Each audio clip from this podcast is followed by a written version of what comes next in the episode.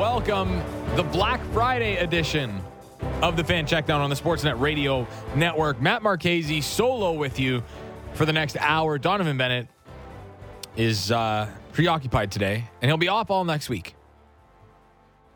He will be in much better climates, I'm assuming. A much deserved week off for Donovan Bennett because he has to deal with me and some of the ridiculous things I say. And we're going to get to some ridiculousness today because boy, oh boy, is there some ridiculous. Uh, before we get to all that, uh, Jim Monos is uh, part of the Go Long Show with Tyler Dunne, uh, also former scout and executive in the NFL. He will join me in just a few minutes as we recap what happened yesterday. And frankly, well, one of the games was interesting. The other two, mm, not so much. But we have some news out of Washington. Uh, just happened only a few moments ago. Um, I'll, I'll kind of set the scene for you as to what happened in Washington today. So pretend that I am head coach Ron Rivera and I'm, I'm walking into the building, just trudging along in the building, and I run into somebody. Hey, what a performance yesterday by the defense. Um, Jack Del Rio? You're fired. Yeah, goodbye, Jack Del Rio. You're done. I don't think that solves the problem completely because we got to go one step further. Walking down the hallway. Hey, defensive backs coach Brent Vieselmeyer, you know what? You can be actually no.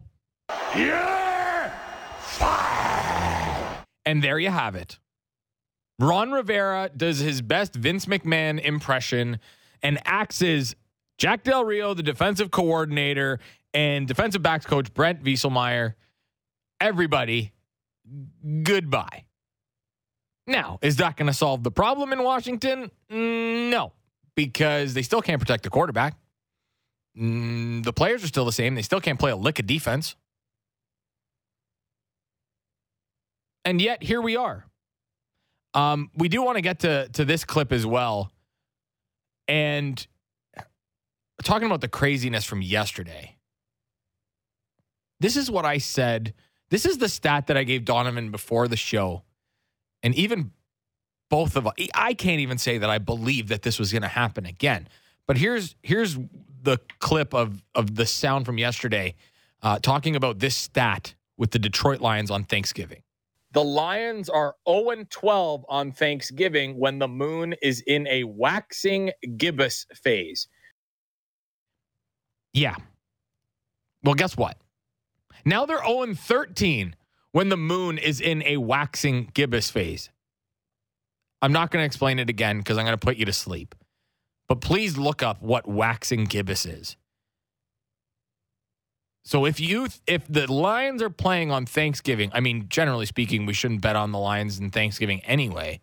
But when the Lions are playing on Thanksgiving and it's waxing gibbous, you should definitely not and no, it's not a spa treatment. It's not. It's it's a moon phase. It's right before the full moon happens. Yeah. Oh and 13. What a disaster that game was. And hey, Jordan Love, Jordan Love looked pretty good. Here's a stat for you. So this was forwarded to me by my pal JK, uh, who got it from at Dobbs Clears. All the talk about Jordan Love, all the talk about taking over from Aaron Rodgers, and everybody says, well, Jordan Love sucks. Well, he's looked better lately. Here are Aaron Rodgers' stats through the first 11 games of his career 2,599 passing yards, 17 TDs, nine interceptions, five and six record. Surely Jordan Love has to be well below that. Uh uh-uh. uh Jordan Love through his first 11 games, 2,599 passing yards, the exact same amount. 19 touchdowns, two more than Rodgers, 10 interceptions, one more than Rodgers, and a 5 and 6 record. Not saying he's a Hall of Famer, but that's very interesting. And I like interesting on the show. Speaking of interesting, I know a guy who's definitely interested in that stat Jim Monos from the Go Long Show with Ty Dunne, as well as former NFL scout and executive. Jim, how are you this morning? I'm great. Good morning. So, how do you what do you think about that stat? You know, we're talking about Jordan Love and the performance he put on yesterday, and well, Jordan Love can't be that good, and and he he won't be that good, and I was very critical of him early on in in his tenure, despite you know a couple of good games to start the year. He went into a lull, and now after yesterday's performance, what do you make of Jordan Love now, Jim? Well, when I grade any young quarterback, and I consider Love a rookie, his first year starting, the only thing I seriously look for is signs of life. I look for signs of life from the quarterback. Where are the big boy throws? Who's making them? If you see a couple of those, okay, you get excited. All right, he's got it. He's got something there. Now you need consistency. Now you got rid of a get rid of the bad decisions, forcing the ball. Love got away with a lot of dropped interceptions this year. I thought going into this game he has played he looked like a rookie quarterback learning. But every game you see one or two plays, almost like going to the driving range or a golf course. That last hole you hit a perfect shot, keeps you coming back. Jordan Love was doing enough to keep you coming back. And yesterday it came together for him. So Green Bay right now is riding high, but we know it's a week to week league. But Jordan Love is showing signs of life. Yeah, he sure is. And that, you know, the one throw specifically, and I mean, Oh, that's as tight of a window as it gets in the NFL. Like that's not even an NFL tight window. That is I don't even know what it is.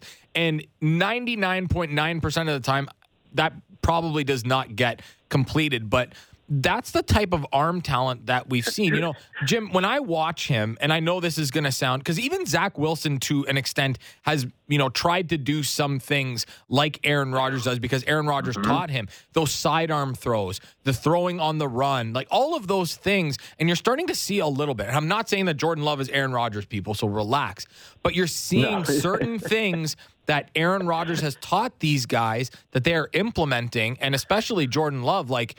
I'm telling you, some of the throws that he made yesterday, you talk about the big boy throws, he was really, really impressive. And I think, you know, those critics, and I'm glad you brought up the fact that you look at him like a rookie because I'm so sick and tired of people saying, well, he sat behind Aaron Rodgers. Yeah, but Jim, and you know this because you've been around the game. If you're not playing, it's really hard to just be thrown into the fire and be great. the worst thing people can assume from a backup quarterback is that he's just because he hasn't played and he knows the offense. It, it look to your point, it isn't even close until you get out there. Zach Wilson, we can always go back to Zach Wilson to his pro day at BYU, which I hate pro days, but how many people hyped up that one throw that everybody can make in the NFL that Zach Wilson made at his pro day, and people are going crazy about it. That's not football football is getting out there against teams that are preparing for you specifically your offense game planning to stop you they've never faced that college quarterbacks have never faced what nfl coordinators can come up with and that's why you see like go, go to any young quarterback we can talk any young quarterback you want to today and just use that signs of life and who's making the big boy throws and i'm telling you that'll steer you towards who's going to make it look at anthony richardson before he got hurt with the colts Yeah. he showed signs of life would you Mhm. agree Yeah, for sure. DJ Stroud, right out of the gate, signs of life. Guess who hasn't shown signs of life? Bryce Bryce Young. Yep. There you go. So anyway, that was my. That's kind of how I judge these young guys. Well, the the Bryce Young thing is is fascinating, but on a on a on, yeah, it really is. And I mean, well, while we're here, um, the Bryce Young thing to me is a combination of multiple things. It's one, the offensive line isn't good enough, and God knows when you don't have a good offensive line. I mean, look no further than David Carr, who was first overall pick, got sacked more than anybody for the longest time, and he never was able to develop, and he got a little gun shy. And you know, Bryce Young doesn't really have weapons around him. I mean, Adam Thielen is good, but he's not Adam Thielen of five years ago. Good, but not great. And the other guys, forget it. And you know, the the thing, honestly, Jim, the thing that pisses me off the most about how, they're dealing with Bryce Young is the coordinator. Well, it, it's let's face it, it's Frank Reich, and I'm surprised they're not doing him any favors. Like the play calling is so vanilla. They don't do any checks at the line. They don't, you know, get a guy in motion and move guys around and just give him a hope. And they haven't done that. And to me, that's a really, really big problem with Bryce Young's development right now. Is he's just not getting any help from anybody. Couldn't agree more. I I am treating him like Trevor Lawrence with Urban Meyer. Yeah, I'm not going to judge him. I'm not judging him. It's not fair. What Frank Reich has done, he's he. First of all, they have 500 coaches. They have a Josh McCown is an assistant head coach. You have Deuce Staley, who's an assistant head coach. Then you have an offensive coordinator. Like, who is in charge? Who is coming up with the game plan? Who's calling the plays? How are you grooming this young quarterback that you put your whole franchise invested in? And you're just you're joke you're jerking around coordinators. And the reason I'm a little pissed too, I got to be you know very transparent. These these three six pick sixes that Bryce Young throws every game like it's common. That cost me a lot of money gambling. so I'm a little bitter. Yeah, I'm a no little kidding. bitter. I'd be too. but let's just go to the personnel part of it. He he needs he's not getting the help he needs, and I don't want to judge him completely. He needs a real coach in there that's going to get him organized. And I agree with you. Their weapons are terrible. Their offensive line stinks. I mean, I, I told Tyler Dunne on our podcast. I said they're not even a real football team to me on the offensive side of the ball. They Yeah. actually play decent on defense.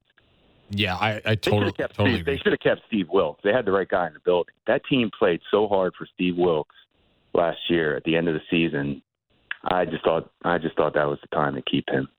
Well, let's face it, teams always look for the big name, and that's not always the answer. Look no further than the Raiders and, and Hey. what they've done. And they had Rich Bisaccia in the building, and guess what? They played hard under Rich Bisaccia, and they they didn't give him a chance because it was going to be Josh McDaniels' team. Um, there's lots of there's lots of people that make those bad decisions. That's why I'm really curious to see what the Commanders do because you know with the news today of Jack Del Rio and and Brent Vieselmeyer getting let go. Um, listen, I like Ron Rivera, and Ron Rivera is well, very well liked in the building. But let's face it, uh, Ron Rivera is not the future coach of this team. So let Eric Bieniemy run the squad and, and see how that goes. I firing Jack Del Rio is about as laughable as it gets. I mean, come on. I'm not saying he deserves to be the coach of that, the coordinator, but at this point, you're trying to. Uh, that's a burning house, and you basically just threw a cup by firing him. That's just like throwing a cup of water on that fire. I mean, come on.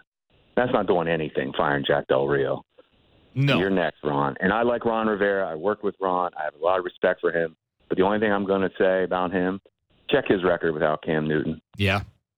Cam That's Newton and, and Greg Olsen and Thomas Davis and Luke That's a- Kuechly that's a- and A yeah, pretty loaded team. Yeah, Yes, yeah. to your point. kind of kind of good. Sean McDermott, when we interviewed Sean McDermott for the job, when, what me wailing the Pegulas, Ron Rivera was instrumental in that phone call. I mean, we talked to Ron at length about Sean McDermott. So, Mhm. and he was very complimentary. So, I mean, you know, I like, like I said, respect Ron. Been there, done it. He's done it. Man, I just these coaches, I, I question sometimes when they get away from their quarterbacks. Yeah, how yeah what that how, looks how like. How good they are. How good they are. Yeah. yeah, I agree. The guy that I always, I, I don't know if you feel this way, but I always say Andy Reid to me, you could put him anybody. He wins with AJ Feeley. He wins with Michael Vick out of jail. He wins with Alex Smith. He wins with any quarterback. And then you give him Mahomes or Donovan McNabb, he's going to get you the Super Bowl. Yeah, it's true, and It's th- that simple. and that, and that's why and that's why and I've been beating this drum all season. I think that Mike Tomlin's the best head coach in the NFL. He wins with nobody. You on that? He win- 100% You know, because Playing with a backup quarterback right now. You want to talk about guys too? No signs of life. I haven't seen signs of life from Pickett yet. no, and So, you, you know what my favorite part. any signs of life. You know what my favorite part? I, I tweeted out the stat last night. DaRon Bland has one less pick six than you- Kenny saw you put Pickett than Kenny Pickett has passing touchdowns. Like to me, and and you know, and that's why I've been I, I've been very and we're kind of going all over the place, but I love this conversation. I know. I'm sorry. No, no, I it's okay. while. so it's I know. I know. We got a lot to catch up on. Um, it- you know the the Matt Canada thing to me is fascinating because I'm very hard on Matt Canada, but when we look at Matt Canada and the quarterbacks that he's had, he had a broken Ben Roethlisberger. He's had a little bit of Mason Rudolph. Uh, I believe Duck Hodges was there when Matt Canada was there as well. Um, he's also had Mitch Trubisky and Kenny Pickett. So how much of of what Matt Canada has been able to do is because he hasn't had quality at quarterback? Because I I always bring this up, and people are going to get sick of me for saying this. The best quarterback in Kenny Pickett's class was not Kenny Pickett. It was always Sam Howell. Sam Howell just had a horrible offensive line at UNC, and his draft stock dropped because he was under duress all the time, which I guess prepared him for playing for the Washington Commanders. But he um, didn't change. He hasn't changed. but but that's like what how we because people that are just kind of fair weather fans, they'll look at it and say, "Oh, well, the offensive coordinator sucks," and so whatever. But sometimes it's a combination of both. And while yes, I am critical of Matt Canada because you know let's just keep running Najee Harris into the ground when Jaylen Warren looks Oh. fantastic. Some of that is Mike Tomlin being stubborn, but also they don't have a quarterback. So how good can you be? How creative can you be as a coordinator if you don't have the pieces? You just first of all you should be Matt Canada's agent if he doesn't have a good one because you just did what an agent's job is to do and you made great points. So you're you're right. You defended him perfectly. That is how Canada will get another job. That is going to be his line of defense. Because that's every question they're going to, you know, he's just going to say, "Look who I had." In a next interview, and people will be like, "Yeah, he didn't have anything." Now that goes to the Steelers front office. Have they transitioned well from GM Kevin Colbert to Omar Khan? Sure. because I don't feel like they have. I'm seeing I don't see a ton of talent on that team right now. And your point, why are they running Najee Harris? Guy they missed. Because they because they they paid a first round pick for him. That's why. That- And, and and and Sean Payton, Sean Payton, when I worked for the Saints, he always told us, I don't care what round they get drafted in. If they can't play two weeks in, I'm cutting them. Like, and Yeah. he did it. He almost cut Marques Colston our first year in 2006, seventh round pick. He almost got rid of him in, before training camp. well, thankfully he didn't. So, so that's what. There's the point. You, you you you give guys time, but Najee Harris has had enough time. The guy is a dime a dozen running back. He runs hard. He's a big back who runs hard. You can find him anywhere. They missed. They missed on Pickett. Those are first round picks. yeah. Yeah, we don't. missed. Pickett's a backup. I haven't seen signs of life yet. Yeah, we do. Well, that's it's a it's an ongoing problem. Let's face it. I mean, there are as good as some of the great quarterbacks are. There are a lot of bad quarterbacks in the NFL, and, and one and one guy that one guy that I never had him in the great category, but the way he started this season, the way he played at the end of last season, was certainly trending towards at least moving into the conversation of one of the best quarterbacks in the NFL. Not in the top five, but I could I could make the case for him to be you know seven or eight, and that was Jared Goff. And now he's got six turnovers in his last two games. The Lions are one and one against their division in those games. And yesterday's game, Jim, you know, the Packers were banged up in that one. No De'Vondre Right. Campbell, no Jaire Alexander. They traded away Rasul Douglas. Their secondary's banged up. Oh, by the way, no Aaron Jones, uh, no Dontayvion Wicks, no Luke Musgrave. And I'm like, okay, this is this has all the makings of the Lions at home, and it's a beatdown. And I was wrong because Jared Goff couldn't take care of the football. And then Dan Campbell strayed away from what has worked, and then they go for it on fourth and five on a fake punt that nobody in the building was fooled by. Nobody. I mean, they if you watch that play, the, the whole defense they they were ready for it. The whole defense reacted to it. They were ready for the actual play. I'm like, the Lions aren't close today. They didn't look prepared, and on a short week, you you hit every check you know check mark check mark. How do you not win with Aaron Jones not in the game? And then they don't even show up at home on a short. Home teams have such an advantage on these short weeks and for them not to even show up and just melt down and that's just that's concerning to me and then to go to your point on Goff honestly matt i think Goff's issue from the time i scouted him from college to now is the two things always show up he can't move and he turns the ball over because of that i feel like Yeah. He is beautiful throwing the football when it's pretty. I always call him, I always compare him to Greg Maddux, pitcher for the Braves. Like he can put the ball where you want it. Might might not have the biggest arm, blah blah blah, but he can place it. But then the turnover, these turnovers are you can't win like that. How's he going to go into Philly or San Fran and win outside? Oh, he's No way. not. He's not because we know not. we know the success he's had in the dome. Um, that's been Yeah. the calling card for Jared Goff in his career. Is when he plays in a dome, he's as good as anybody. He's he's as good as anybody. Yeah, and the concern, you know, the concern for me is you talk about the home team having the advantage. That's back to back home games on the short week. Back to back. There's no excuses. No, and home maybe um maybe it is outdated now. Maybe home field is officially done. I don't know how you feel about that. I, I'm starting to think it might be done, but I- Seattle used to be a place we went. The way San Fran destroyed them yesterday, and I Yeah. say destroyed. If you watch that game, they handled them from start to finish. They did what they wanted. Seattle team, they did what they wanted, and obviously. That's a. I think San Fran. Uh, you know, we can talk about them too, but that's the most loaded team in the NFL, and they showed it. They showed it yesterday. To go to Seattle and dominate, that's hard to do. Well, let's let's stick on let's stick on that game there because you know I'm I'm watching that game and The the one thing about San Francisco is we know they don't pay the quarterback a lot of money, so you can load up in other places, and that's obviously a huge benefit. Somebody, uh, one of my buddies posted something, and it was a really fascinating look at the differences between a Kyle Shanahan offense and a Matt LaFleur offense. And it's how, you know, basically, if you are a quarterback in Kyle Shanahan's offense and you can read the run defense and you can read the coverages, you're okay because the play is sent to you and you got to make the throw. That's it. That's your job. You don't have to read coverages because basically Kyle Shanahan is drawing up the perfect play. Whereas in Matt LaFleur's offense, he's your quarterback's going to the line, he's checking, he's checking the coverages. Like he's doing a lot of work. There's a lot of work for a young quarterback. Whereas Brock Purdy has really made things look easy, but a lot of it is Kyle Shanahan and the way that he does work. Now, here's the other thing. He gets to throw to Deebo Samuel and George Kittle and Brandon Aiyuk. And hey, even Juwan Johnson looked good yesterday. And Christian McCaffrey's in the backfield. The thing for me that makes San Francisco so dangerous, the defense is an entirely different thing because now with Chase Young, they look incredible. They look like the defense we saw at the beginning of the year. But the thing for me is, we saw it yesterday. Brandon Aiyuk had two catches for 50 yards. It, the second one was a wonderful touchdown, thanks for my fantasy team. But Deebo Samuel was the guy that beat them in every facet yesterday, and Christian McCaffrey in part two. So it's almost as if they go, "Oh, you want to take away Brandon Aiyuk and George Kittle? Sure, we'll just beat you with Deebo Samuel and Christian McCaffrey." Oh, Tampa Bay, you want to take away uh, Christian McCaffrey in the run game, twenty carries for seventy yards, whatever it was? Oh, no problem. We'll just beat you with Brandon Aiyuk and George Kittle. That's the part that makes them most scary for me. Is that the defense is going to be the defense. But if you want to play a certain style, if you want to take a guy away, it doesn't matter because they've got three other ones. No, you just said it. The headache. You're preparing for San Fran, and the last guy you're even talking about is the quarterback. Yeah. And that's scary because this is maybe the best offense in the NFL. You can make an argument that McCaffrey could be MVP. You can make the same argument for Brock Purdy. They they are tip, Purdy is playing at MVP level. I'm done with the. I've watched him enough. He is he is not just a system quarterback. He is making. They're asking him to make. There there are guys wide open. To your point, there's no better offense in my opinion than Shanahan's offense with the run and pass. Everybody's open. They can run the ball. They can gash you.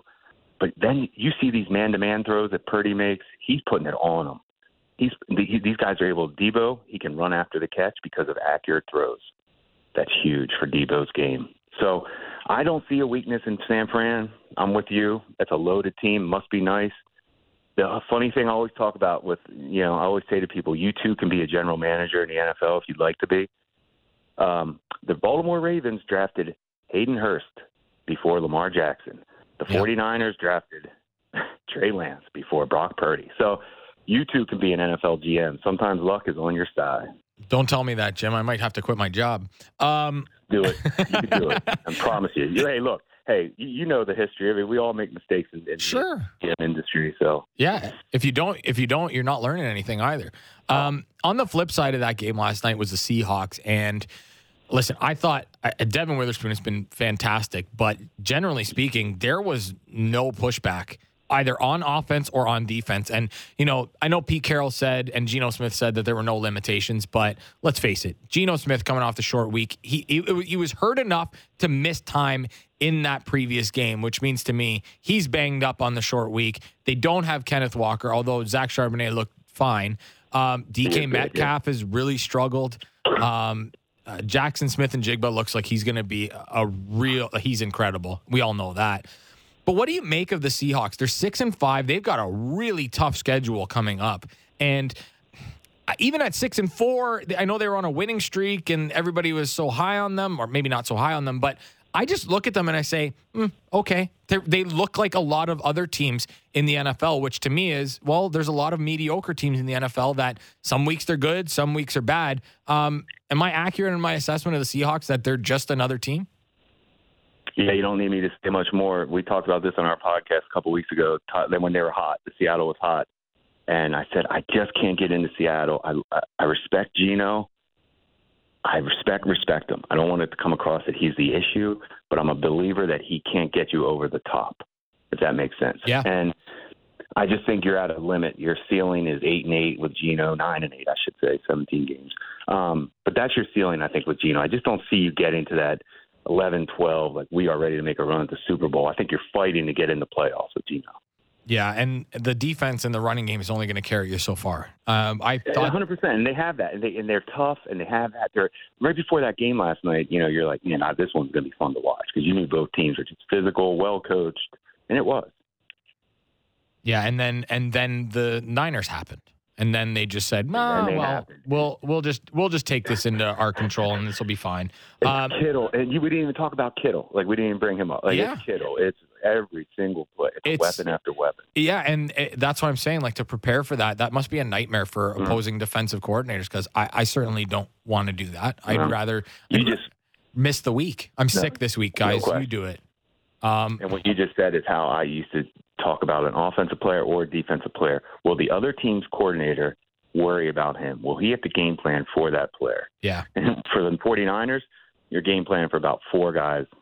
and good luck. Um, Good luck. So uh, before a couple more before we let you go here, um, Sam, I'm I'll get into the Cowboys thing, but you know the Sam Howell situation is very fascinating to me. I've already waxed poetic about how good I think Sam Howell is, but Washington's in kind of an interesting spot here because yes, they're not paying Sam Howell a lot of money, but you could also get a, a nice return on your fifth round pick investment, especially if the Commanders are going to be as bad as we think they are. They're going to tumble down the standings. They have a tough schedule going forward. Like they could be in the I don't want they're not in the Caleb Williams stake, sweepstakes, but maybe the Drake Maye sweepstakes, and that might be somebody that is intriguing for whoever the next head coach is.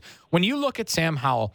Is it easy for you to assess him because of the numbers that he's put up and when and when you watch him or do you say like I still don't know how good he can be because it feels like every snap he's going to get sacked and maybe that's a credit to him that he doesn't get sacked every snap but you know he's also making some really good throws that I don't think a lot of people thought he might have had in his arsenal at the NFL level. So where I'm at with Sam Howell is we're going to treat him like a rookie, correct? Like we talked about earlier. Yep. I'm not seeing a ton of the big boy throws.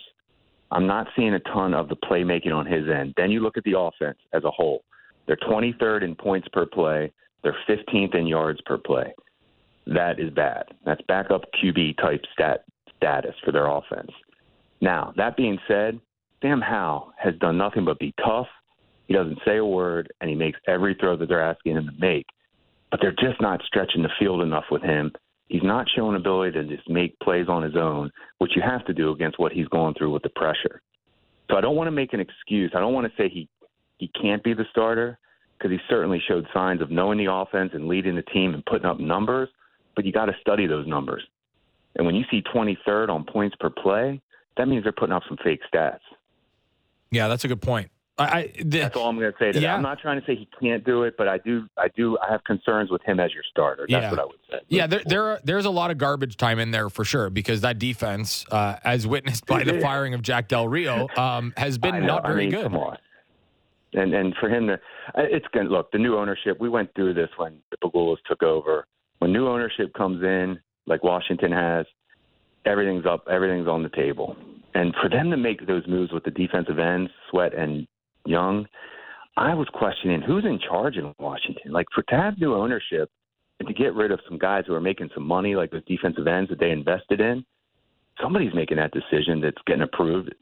So the owners might be okay with the GM Mayhew. I don't know, but I think Ron Rivera and that coaching staff are done, and I do think they need to really consider who they want to be their franchise quarterback. At least somebody to seriously challenged Sam Howell. Yeah, for sure. Uh, okay, the, would- yeah. the the Dallas Cowboys. Um, l- listen, that was. It's hard for, I don't want to say it's hard for me to judge the Cowboys because I think they've been really good the majority of the year, and the offense is really starting to take flight here. They're finally pushing the ball downfield. They're really getting the most out of CeeDee Lamb, although they really haven't had to the last couple of weeks, as noticed by you know other guys kind of taking over. Like Brandin Cooks has been really good. Tony Pollard starting to find his legs.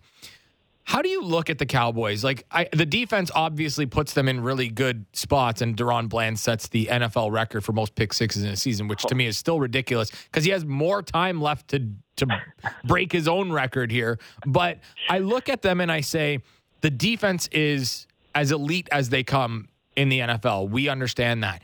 Is the offense and the way Dak Prescott has been playing are they good enough? Because there's a lot of inflated stats in there too. Like they played the Giants, the Giants suck. They played the Commanders. Their defense sucks. Like there's a lot in baked into that pie. But I, then I can say, well, he looked pretty good against the Eagles as well. He's not turning the ball over. Like, how do you look at Dallas as a Super Bowl contender right now?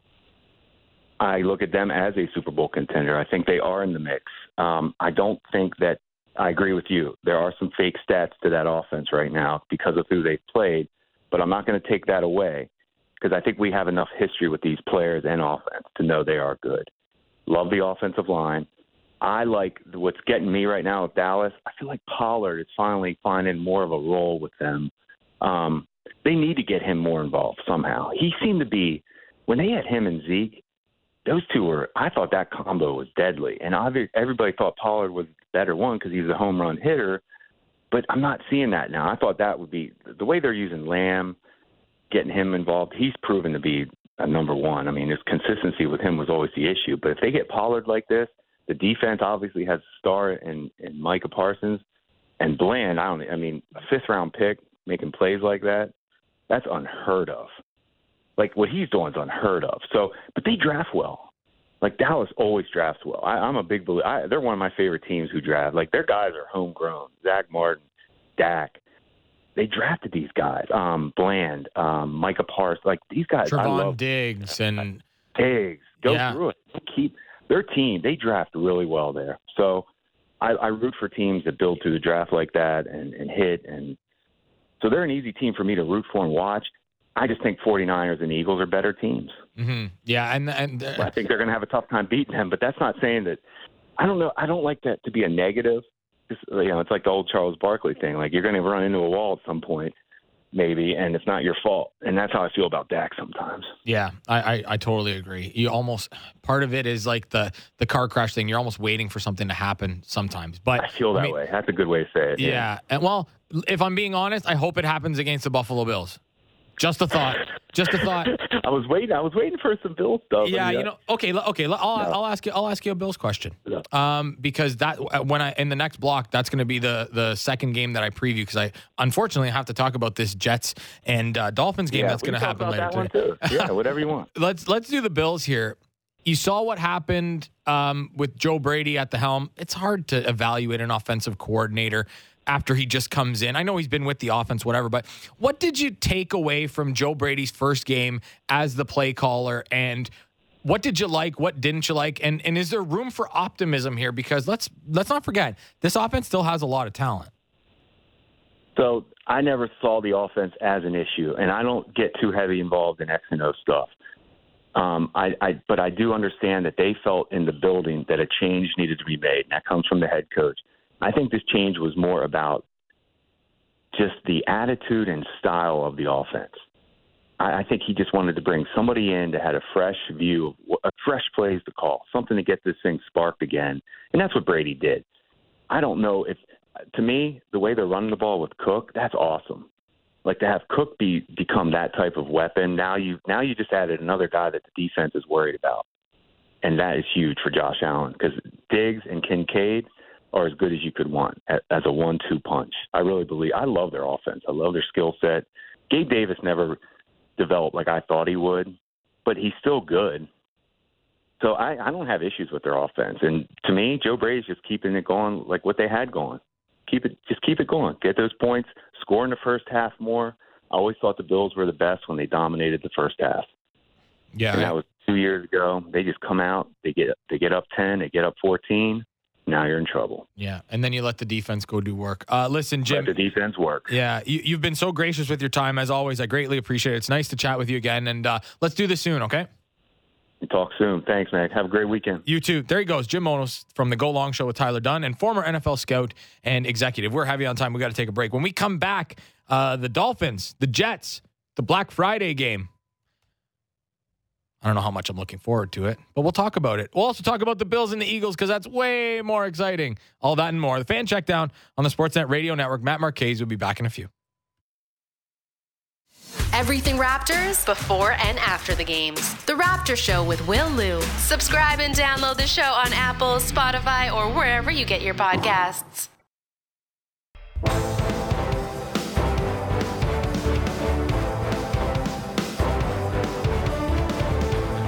Welcome back to the Fan Check Down, the Sportsnet Radio Network. Matt Marchese here with you. Solo. Donovan Bennett will be back not next Monday, but the following Monday. Busy man. You know what else is busy? This, not this weekend in football, which I love. Three games yesterday.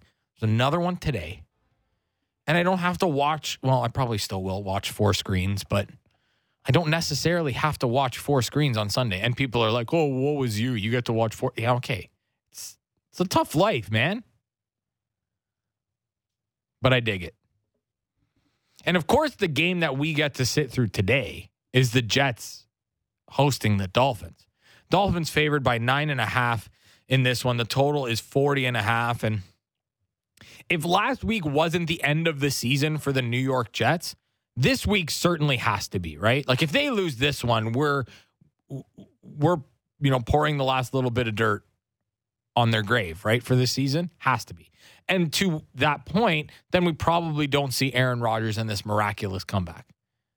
Still not sure if it was an Achilles tear. I'm no doctor, but I really struggle with that one. Anywho, um, Tim Boyle gets the start, and he is tasked with trying to keep up with one of the best offenses, at least one of the most well run offenses in the NFL. And maybe Tim Boyle surprises us. I mean, I doubt it. I would be really surprised if Tim Boyle surprised us and suddenly became a good quarterback. But can it be any worse than Zach Wilson at this point? Like that's a that's a that's a very tall task to be worse than Zach Wilson. But it's not as if the offensive line got better overnight. The offensive line's horrible. It's going to be the defense that is going to have to try and keep this Dolphins team in check. And maybe they learned a couple of things from the Buffalo Bills earlier this year, or the Philadelphia Eagles, or the Kansas City Chiefs, or even last week, even though the Raiders lost the game, Miami only scored 20 points. And the Raiders played them physically. And that was the big difference. So it's going to be really curious to see because if you start throwing different looks and different coverages and, and maybe having, you know, weird stuff like you know, linemen dropping back just to at least cause a ruckus in the middle of the field, having your linebackers, you know, maybe show blitz, but as Tyreek Hill's coming across the field or Jaylen Waddle, maybe you give them a little bump. Like play them physically, throw different looks at Tua because the reason why this, the biggest reason why this offense has had so much success this year is Tua's been able to get the ball out of his hands quickly. And when he hasn't been able to do that, he does not react well to moving outside of the pocket. That's very well documented. He's not the mo- he's he's not the least mobile quarterback in the world, but he's not the most mobile either. And it's when you can force him to hold on to the ball for that extra half second that he's really had trouble. Look no further than the Bills game earlier this year. Now, keeping on the Miami Dolphins page for a second here. Tyreek Hill MVP conversation. He's on pace for 2,077 yards. And in my estimation, not an NFL record because he's going to do it in 17 games. But 15 touchdowns as well. I mean, it may be one of, if not the greatest seasons that we've ever seen from a wide receiver. He's averaging 122 receiving yards a game. Like, that's insanity. And this year, the MVP conversation is going to be one where there is a legitimate shot that it's not a quarterback that wins it. And generally speaking, it's been a quarterback award. But the guys that you expect, and we talked about on the show, Donovan and I, the guys that you expect to be in that conversation, Mahomes, Hurts, Allen, Burrow, not there. Even Lamar Jackson to an extent, they're not there. Burrow's obviously hurt. Hurts has had his turnover issues. Patrick Mahomes has not been anywhere near the player that we've seen. And that's not all his fault. Josh Allen's had his struggles. I mean, the door is wide open here for one of those kind of, let's call them weird winners. And it may be the year that a wide receiver like Tyreek Hill wins the MVP. Now, if he breaks the record with an asterisk, that's fine. Uh, Bills and Eagles. This one in Philadelphia. The Eagles favored by three points. The total is 48 and a half. This is a much bigger game for the Buffalo Bills than it is the Philadelphia Eagles. Even though the Eagles want to, you know, maintain a lead in the NFC, go to 10 and 1 and everybody's happy, kumbaya. But this is a massive one for the Bills because if you could get a road victory here, you at least maintain some sort of pace with the Miami Dolphins and you probably move into a playoff spot with a win. Something that I didn't think we would have to say about the Bills by this point in the season, and yet here we are. The big questions are going to be can the offense keep up? Are they going to be able to take advantage of the Eagles, who at points this season have had their issues? And if you can do that, can your defense play well enough to stop the Philadelphia offense? Can you keep A.J. Brown in check? Can you keep D'Andre Swift in check?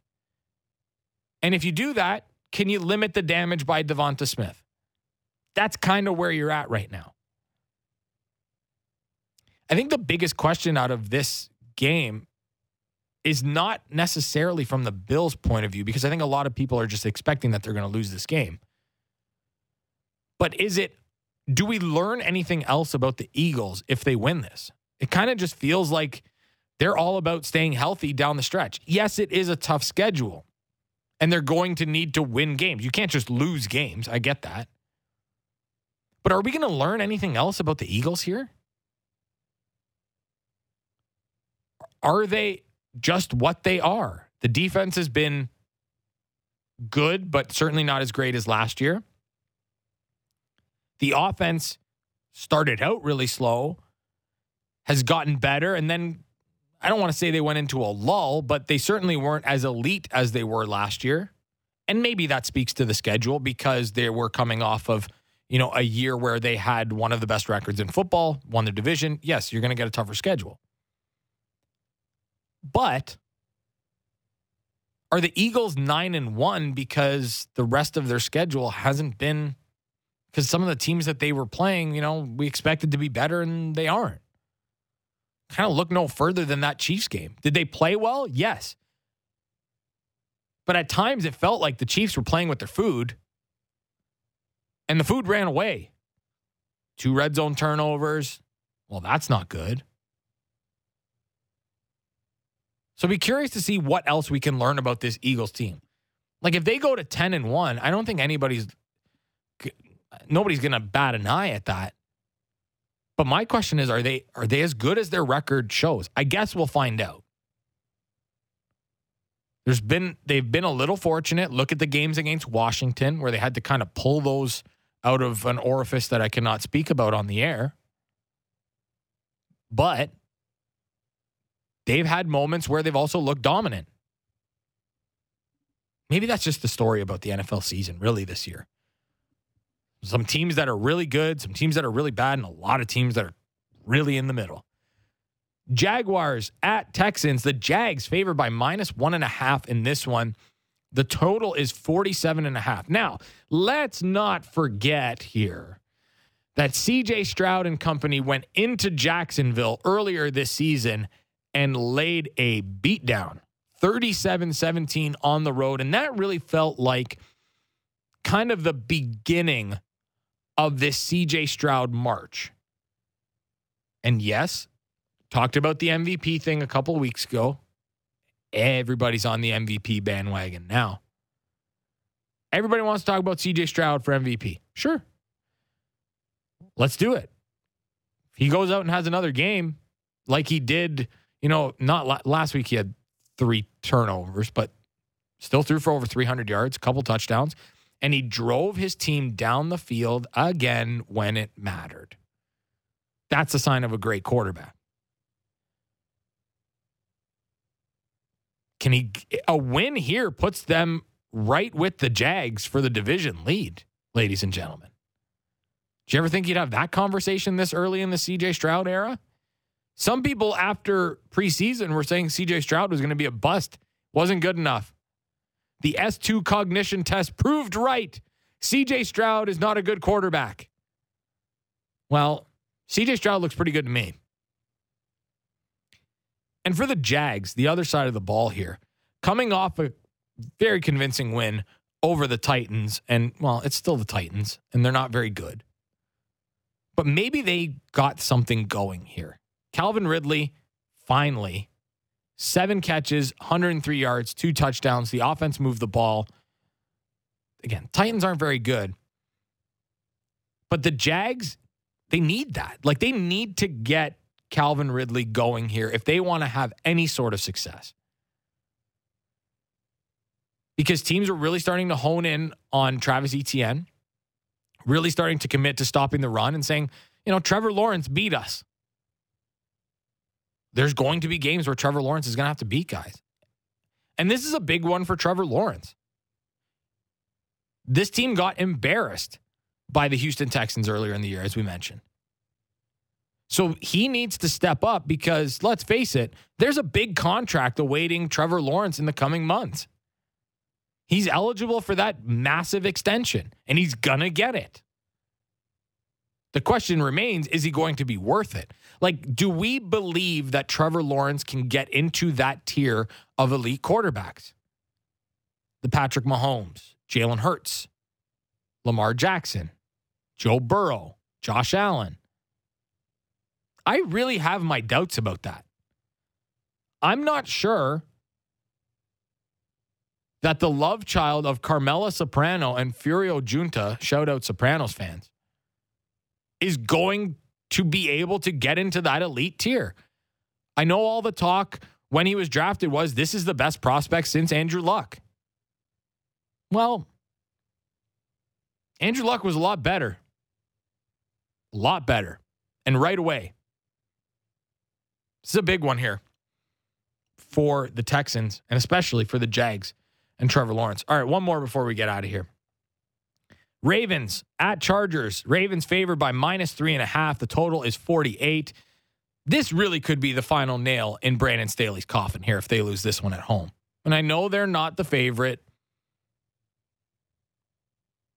but they're four and six. Their defense has been really bad under Brandon Staley. And another poor performance. And last week, it wasn't the defense. I understand that, but they're still not very good. For all that money that they spend, should probably be a lot better. But another poor performance, a pissed off press conference, that could turn the temperature from on a light boil to man, you better turn the temperature down because it's getting hot in here. Like Nelly hot in here. We're also going to see what the Ravens are made of in this one. No Mark Andrews. Is it Isaiah Likely that steps up in that spot? Is it Charlie Kolar who steps up in that spot? Do we see more involvement from Zay Flowers, who did miss practice yesterday? Uh, do they turn to the running game to try and grind out games and go back to that MO that they've had for so many years? Do we see more of Gus Edwards and Keaton Mitchell and Justice Hill? And is that the route that they go? We'll see. Certainly, there is an opportunity to pass on this Chargers defense. They have the worst pass defense in the NFL in terms of yards per game. And while the run defense has been much improved over the course of the year, they've slipped in their season average. You know, they're like averaging 30 more yards per game on the ground than they had given up over the course of the season in the last three games. It's a tough test for the Chargers. And if they lose again and in convincing fashion, boy, oh boy, are we going to have some conversations on Monday about Brandon Staley. All right, let's get to our best bets before we wrap things up for the week. I'm going to take the Ravens minus three and a half because God knows I do not trust the Chargers. They will charger it up at home. I'm also taking the Texans plus one and a half. Here's another one. I will go Texans outright against the Jags at home. CJ Stroud puts on a show to improve that MVP conversation and candidacy. That's it for us this week on the Fan Checkdown. Thanks so much for listening. Thanks to Andrew behind the glass. I'll be back here on Monday. Hope you have a wonderful weekend of watching NFL football. We'll chat with you then.